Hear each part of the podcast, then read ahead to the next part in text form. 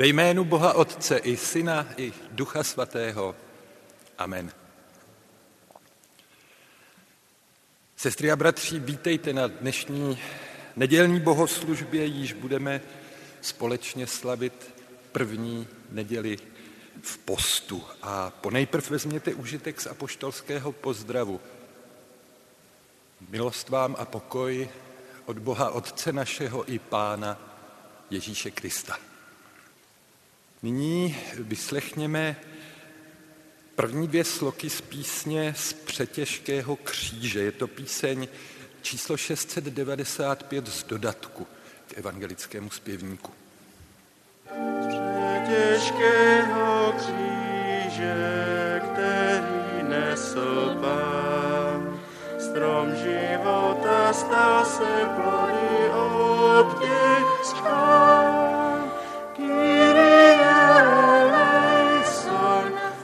Se vracíme, všechny znovu svoláš trůnu slávy své. Na cestě tam k němu v zaslíbenou zem, prosme, ať nás chrání Pán svým pokojem.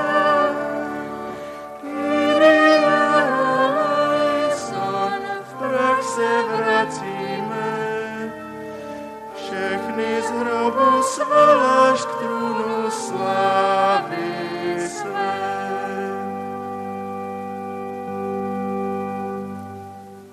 Žalmista vyznává, kdyby Hospodina s námi nebylo, tehdáž by na nás byly přikvačily vody. Proud zachvátil by byl duši naší, tehdáž zachvátili by byly duši naší ty vody zduté. A tak požehnaný Hospodin, kterýž nás nevydal v loupež zubům jejich. Amen. Posaďme se a nyní vyslechněme tento žalm 124., tak jak jej přebásnil Martin Luther, je to v písni Byť Boha s námi nebylo, číslo 407. Byť Boha s námi nebylo, cíš Izraeli nyní. Byť Boha s námi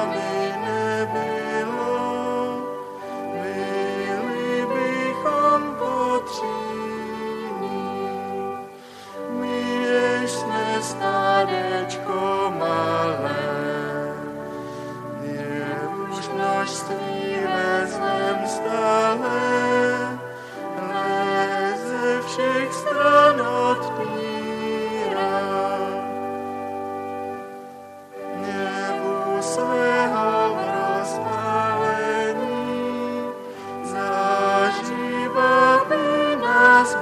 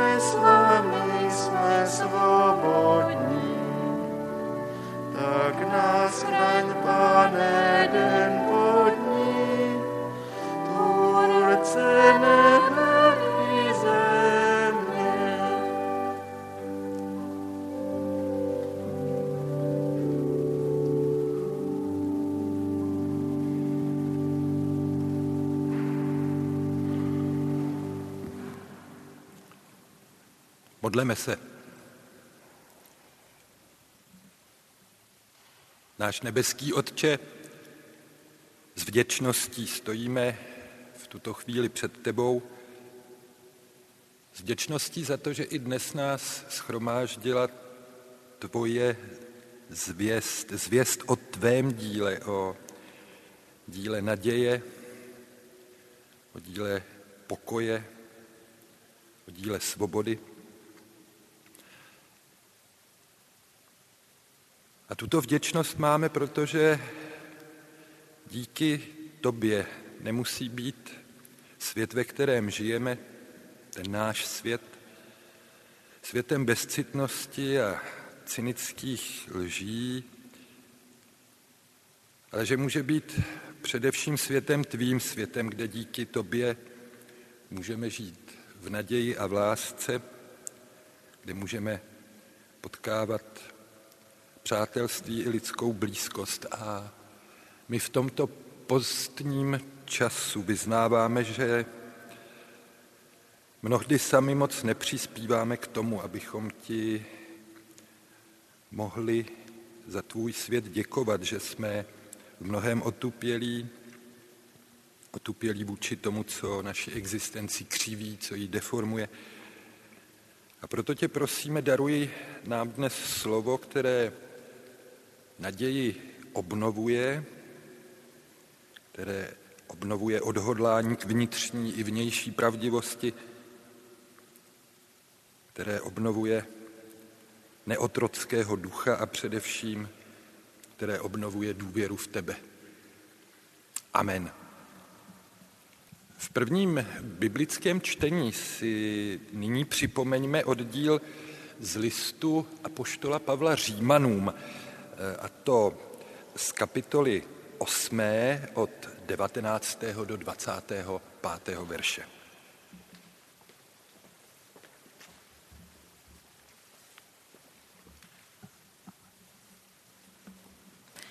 Celé tvorstvo toužebně vyhlíží a čeká, kdy se zjeví sláva božích synů. Neboť tvorstvo bylo vydáno marnosti, ne vlastní vinou, nýbrž tím, kdo je marnosti vydal. Trvá však naděje, že i samo tvorstvo bude vysvobozeno z otroctví zániku a uvedeno do svobody a slávy dětí božích. Víme přece, že veškeré tvorstvo až podnes společně sténá a pracuje k porodu. A nejen to, i my sami, kteří již máme ducha jako příslib darů božích, i my ve svém nitru sténáme, očekávajíce přijetí za syny, totiž vykoupení svého těla. Jsme spaseni v naději. Naděje však, kterou je vidět, není už naděje. Kdo něco vidí, proč by v tom ještě doufal? Ale doufáme-li v to, co nevidíme, trpělivě to očekáváme. Tolik slovo Boží. Sláva buď Bohu, Otci i Synu i Duchu Svatému, jakož byla na počátku, budiš a zůstávej nyní i na věky. Amen. Nyní se zaposlouchejme do chorálu Kristus je má síla i spasení. Je to píseň číslo 648 z dodatku.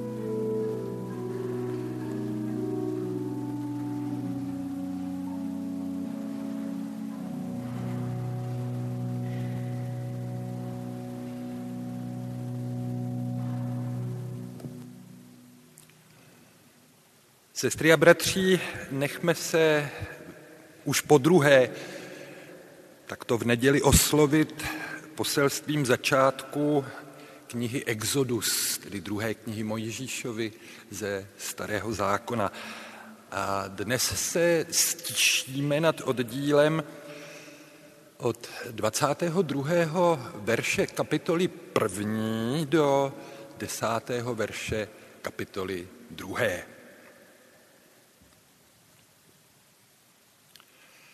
Egyptský farao všemu svému lidu rozkázal: každého syna, který se Hebrejům narodí, hoďte do Nilu. Každou dceru nechte naživu.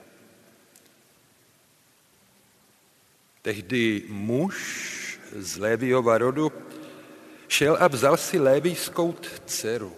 Žena otěhotněla a porodila syna. Když viděla, jak je půvabný, ukrývala ho po 3 měsíce, ale déle už ho skrývat nemohla.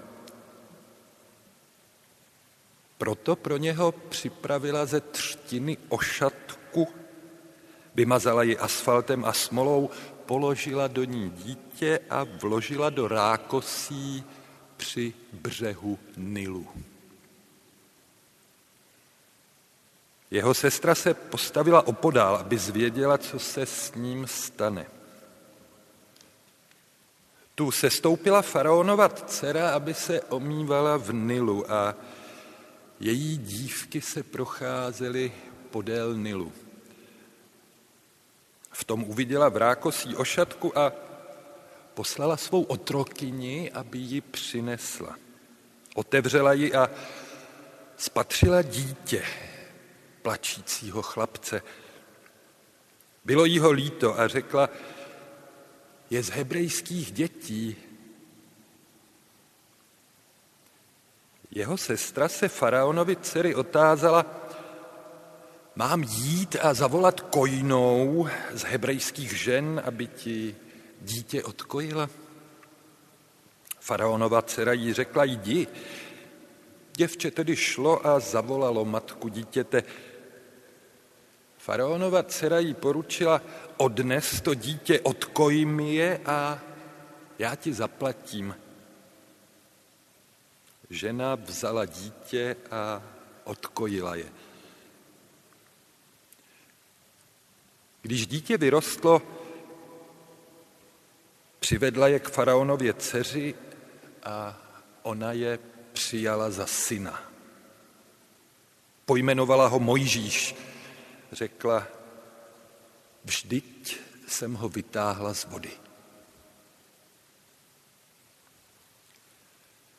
Svíce nohám mým a světlo stezce mé je slovo tvé. Amen.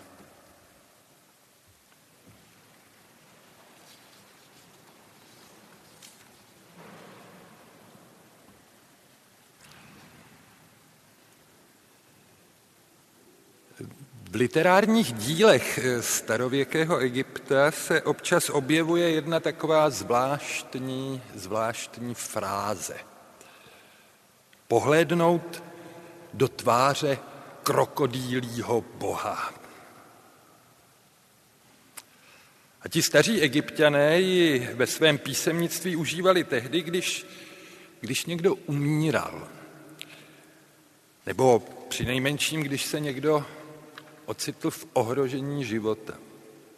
My bychom v češtině řekli jako ekvivalent, když se někdo ocitl tvář smrti.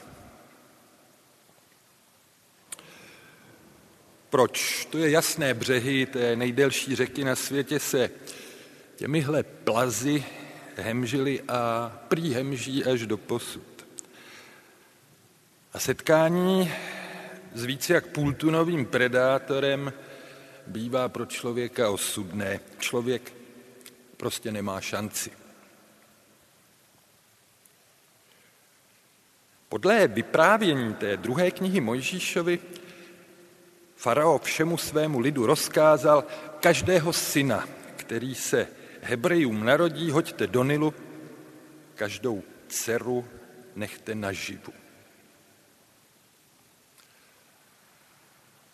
A tenhle ten královský edikt měl zabránit hrozbě, kterou by se snad Izraelci kvůli své údajné početnosti a předpokládané neloajálnosti mohli pro Egypt jednou v budoucnu stát. A ten edikt měl tuhle hrozbu zlikvidovat hned v zárodku, nebo přesněji hned potom, co se její nositel narodí, co spatří světlo světa.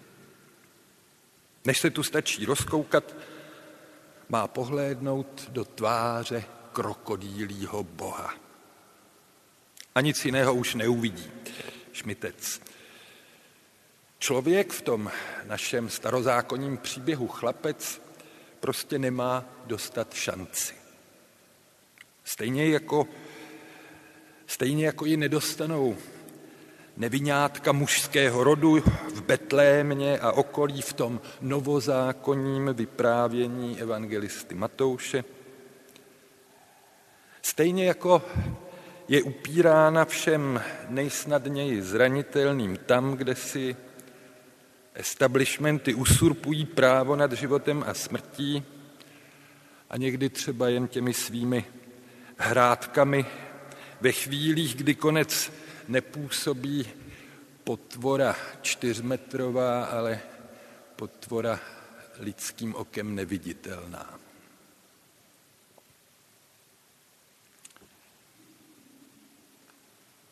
Děti na svět přicházejí faraonům, Herodům i těm bohorovným establishmentům navzdory.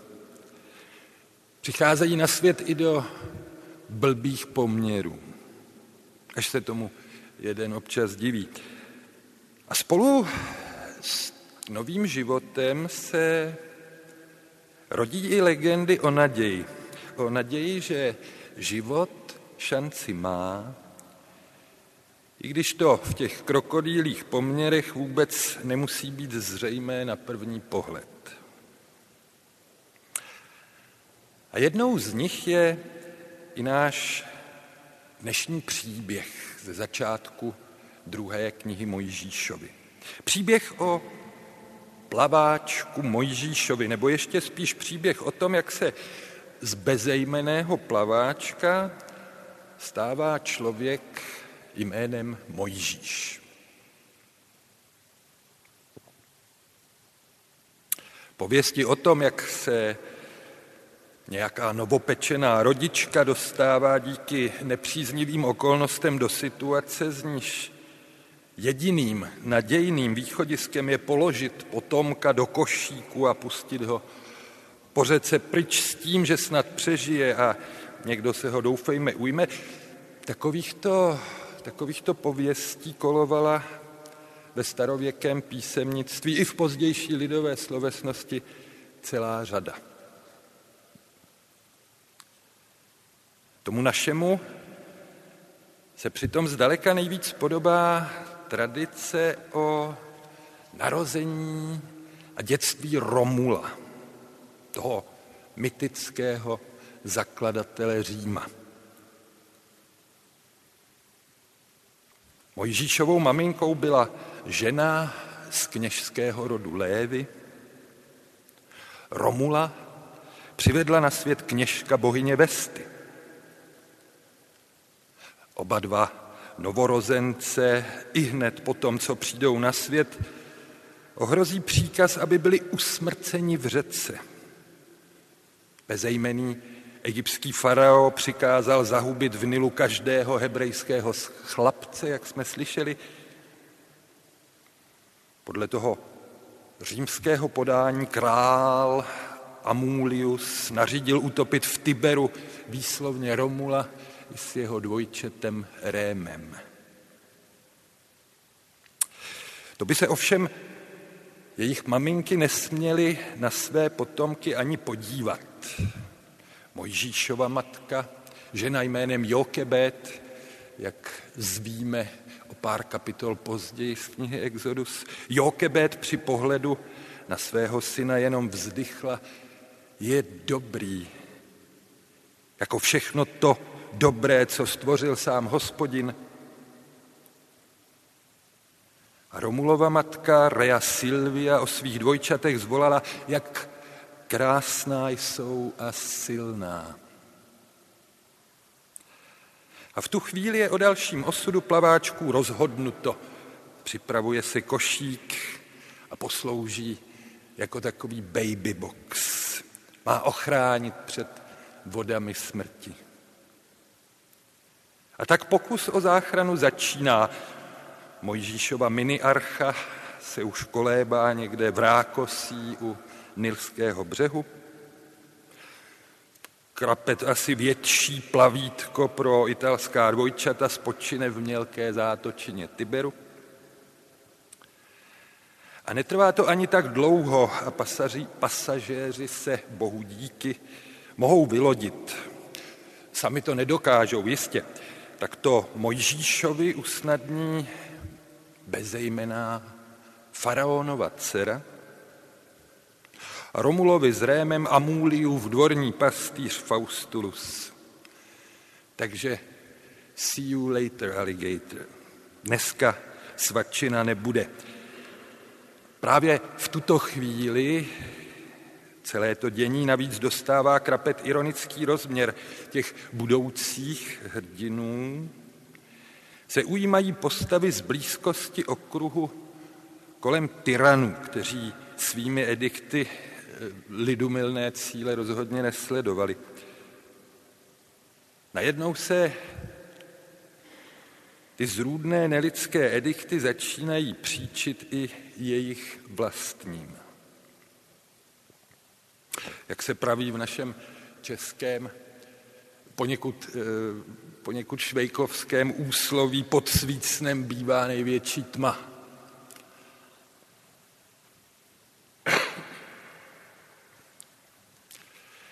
Ke každému detailu ve vyprávění z knihy Exodus obdobu v té tradici o počátcích Říma samozřejmě nenajdeme. A tak je tomu třeba, když biblický vypravěč líčí chování té faraonovy dcery.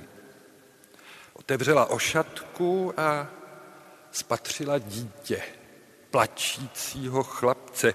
Bylo jí ho líto a řekla, je z hebrejských dětí. Bylo jí ho líto, měla slitování. Vidíme, že ani dcerám otců, kteří vyhlašují nelidské zákony, Bible neupírá možnost chovat se lidsky. A na všetečnou otázku, jak mohla poznat, že je to dítě z Hebrejů, tak na tuhle všetečnou otázku odpovídali už staří židovští rabíni tím, že dítě v tuhle chvíli neplakalo jako kojenec, nýbrž plakalo jako dospělý, jako spousta dospělých. Že v Mojžíšovi v tuhle chvíli plakal celý boží lid. Všichni ponižovaní, všichni zotročovaní, všichni ubíjení. Ten rabínský výklad je jistě dobrý. Vždyť i apoštol Pavel ve svém listu Římanům, jak jsme vyslechli v prvním biblickém čtení, později použije podobný obraz. Veškeré tvorstvo až podnes společně sténá. I my sami, kteří již máme ducha jako příslib darů božích, i my ve svém nitru sténáme, očekávajíce přijetí za syny, totiž vykoupení svého těla. Sténající člověk, plačící lidství, to jsou obrazy existence, která i přes veškeré dobré závdavky z boží strany touží po plnosti nasycení, po plnosti přijetí, po plnosti té blízkosti boží. Stejně, jako se odložené nemluvně dožaduje té otevřené, té přijímající náruče. Stejně jako ztracenec jakéhokoliv věku vyhlíží tu adopci boží, to přijetí za syna jednou provždy, za dceru s definitivní platností.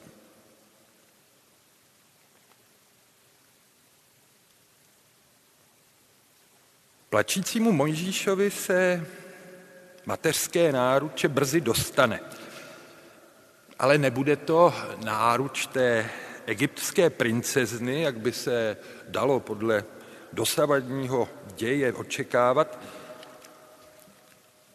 Teď se totiž podle biblického vypravěče ujímá aktivity Jochebedina starší dcera Miriam. Dosud celé té scéně jenom mlčky zpovzdálí přihlížela.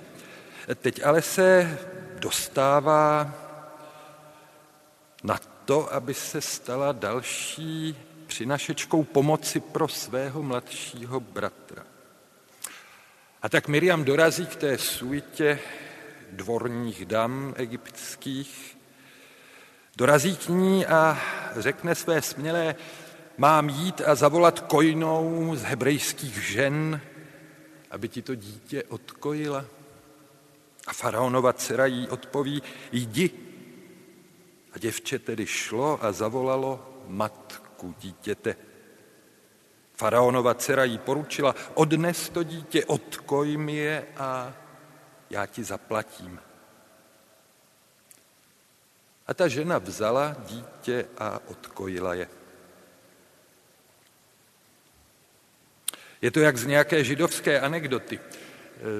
Znáte tu, jak Jochebed dostala zaplaceno za to, že odkojila vlastní dítě? Tady už je to ironie na druhou. Možná nám tahle psuvka může připadat nadbytečná podle některých odborníků na starozákonní biblistiku.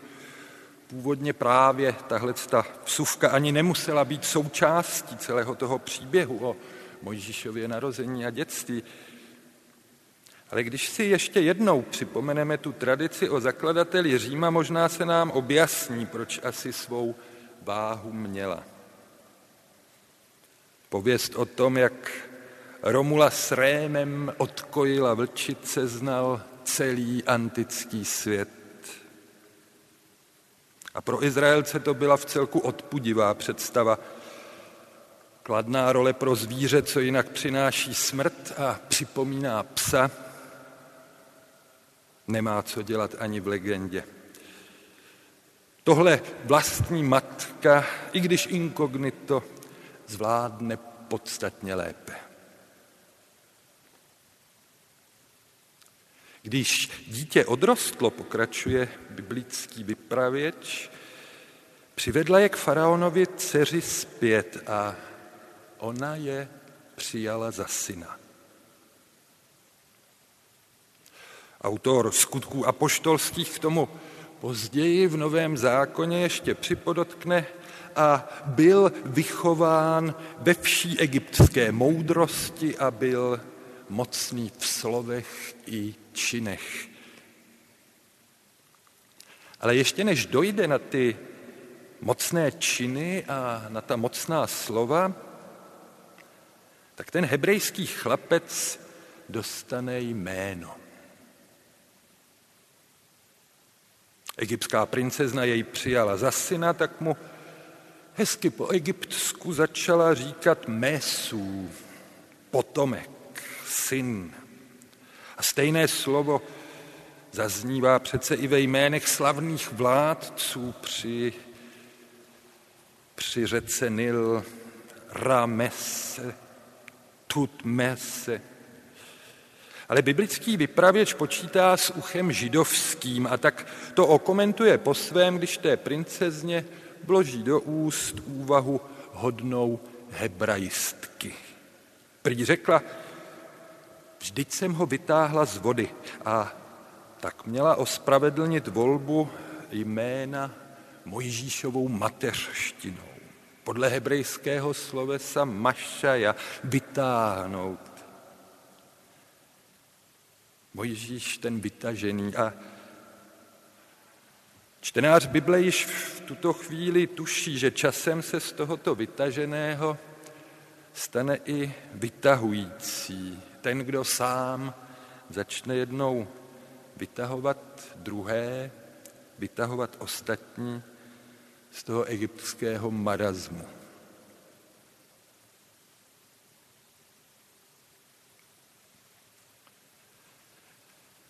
To, co je ženské, táhne nás za sebou k výšinám. To kdysi napsal Johann Wolfgang Goethe ve svém Faustovi. A ten dnešní biblický příběh jakoby mu dával za pravdu. Nad tím Mojžíšovým košíkem jakoby se opravdu vznášeli andělé strážní s ženskými tvářemi. Jeho matka Jochebed, kterou novozákonní epištola Židům později zařadí mezi svědky a svědkyně požehnané víry a naděje. Faraonova dcera, která se rozhodla bojkotovat ujeté vyhlášky svého otce, dvorní dámy této princezny, co tu ošatku s hebrejským plaváčkem vlastnoručně vytáhly z té krokodýlí řeky. No a nakonec ta Mojžíšova sestra Miriam, která pohotově navrátila toho plačícího do matčiny náruče.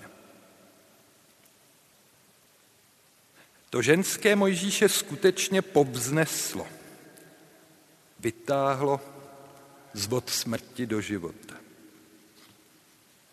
A stalo se tak svědectvím, že čelisti z maru nejsou všemocné, že i proto, co v nás samých pláče a sténá, když občas pohlédneme do tváře krokodýlího boha, trvá řečeno slovy apoštola Pavla, naděje na vysvobození z otroctví zániku a naděje na uvedení do svobody a slávy dětí božích.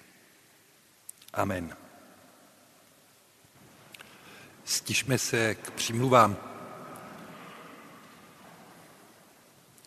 Dobrotivý Otče, svým svatým duchem nám prosíme daruj důvěru, že tvé království zasahuje naše dny, naše vztahy, že i nás vysvobozuje ze všech našich otroctví, že i z nás může tvořit svědky, kteří tu osvobodivou moc tvé blízkosti mohou předávat dál. A prosíme, kéž ji umíme nést k těm, kdo nežijí v pokoji sami se sebou, kdo bloudí sem a tam. A prosíme, ať pozvání ke tvému pokoji vejde tam, kde jeho zapotřebí. Myslíme na všechny, kdo nežijí v pokoji se svým okolím, s druhým člověkem a prosíme, dej, ať snaha odpustit vystřídá to naše odhodlání oplácet ránu ranou. Myslíme na všechny národy a krajiny, kde jsou nepokoje, války nebo kde vládnou špatné nelidské poměry. A prosíme, nedopusť, aby lidská pošetilost a někdy krutost vítězila nad tvou láskou. A myslíme teď i na nás samotné, jak zde stojíme před tebou. A prosíme, veď nás v tom nadcházejícím postním času ke skutečnému, nejen teatrálnímu pokání. Žehnej nám, prosíme, a Dávej nám povstávat tam, kde my to třeba už vzdáváme. Myslíme na naše rodiny, na naše vztahy, na naše blízké a někdy i na naše osamění a nepřijetí. A všechny tyto naše osobní prosby ti nyní předkládáme v našich tichých modlitbách.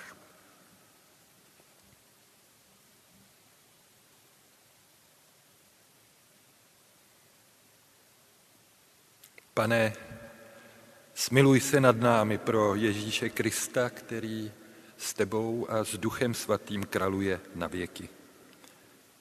A slyš nás, prosíme, když k tobě ještě takto společně voláme: Otče náš, který jsi v nebesích, posvěť se jméno tvé, přijď království tvé, buď vůle tvá, jako v nebi, tak i na zemi. Chléb náš bezdejší dej nám dnes a odpusť nám naše viny, jako i my odpouštíme našim viníkům.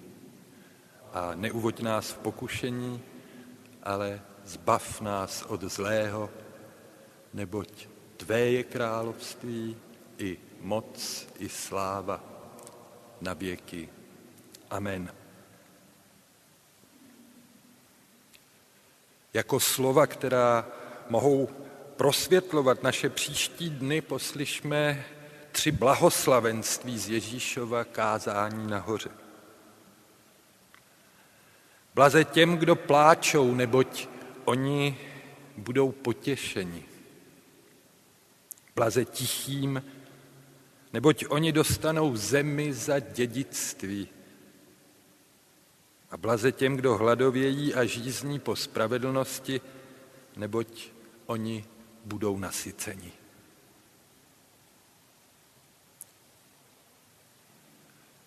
Hospodin na nás pamatuje, on nám žehná. Žehná domu Izraele, žehná domu Áronovu. On žehná těm, kteří se bojí Hospodina, jak malým, tak velkým. Amen.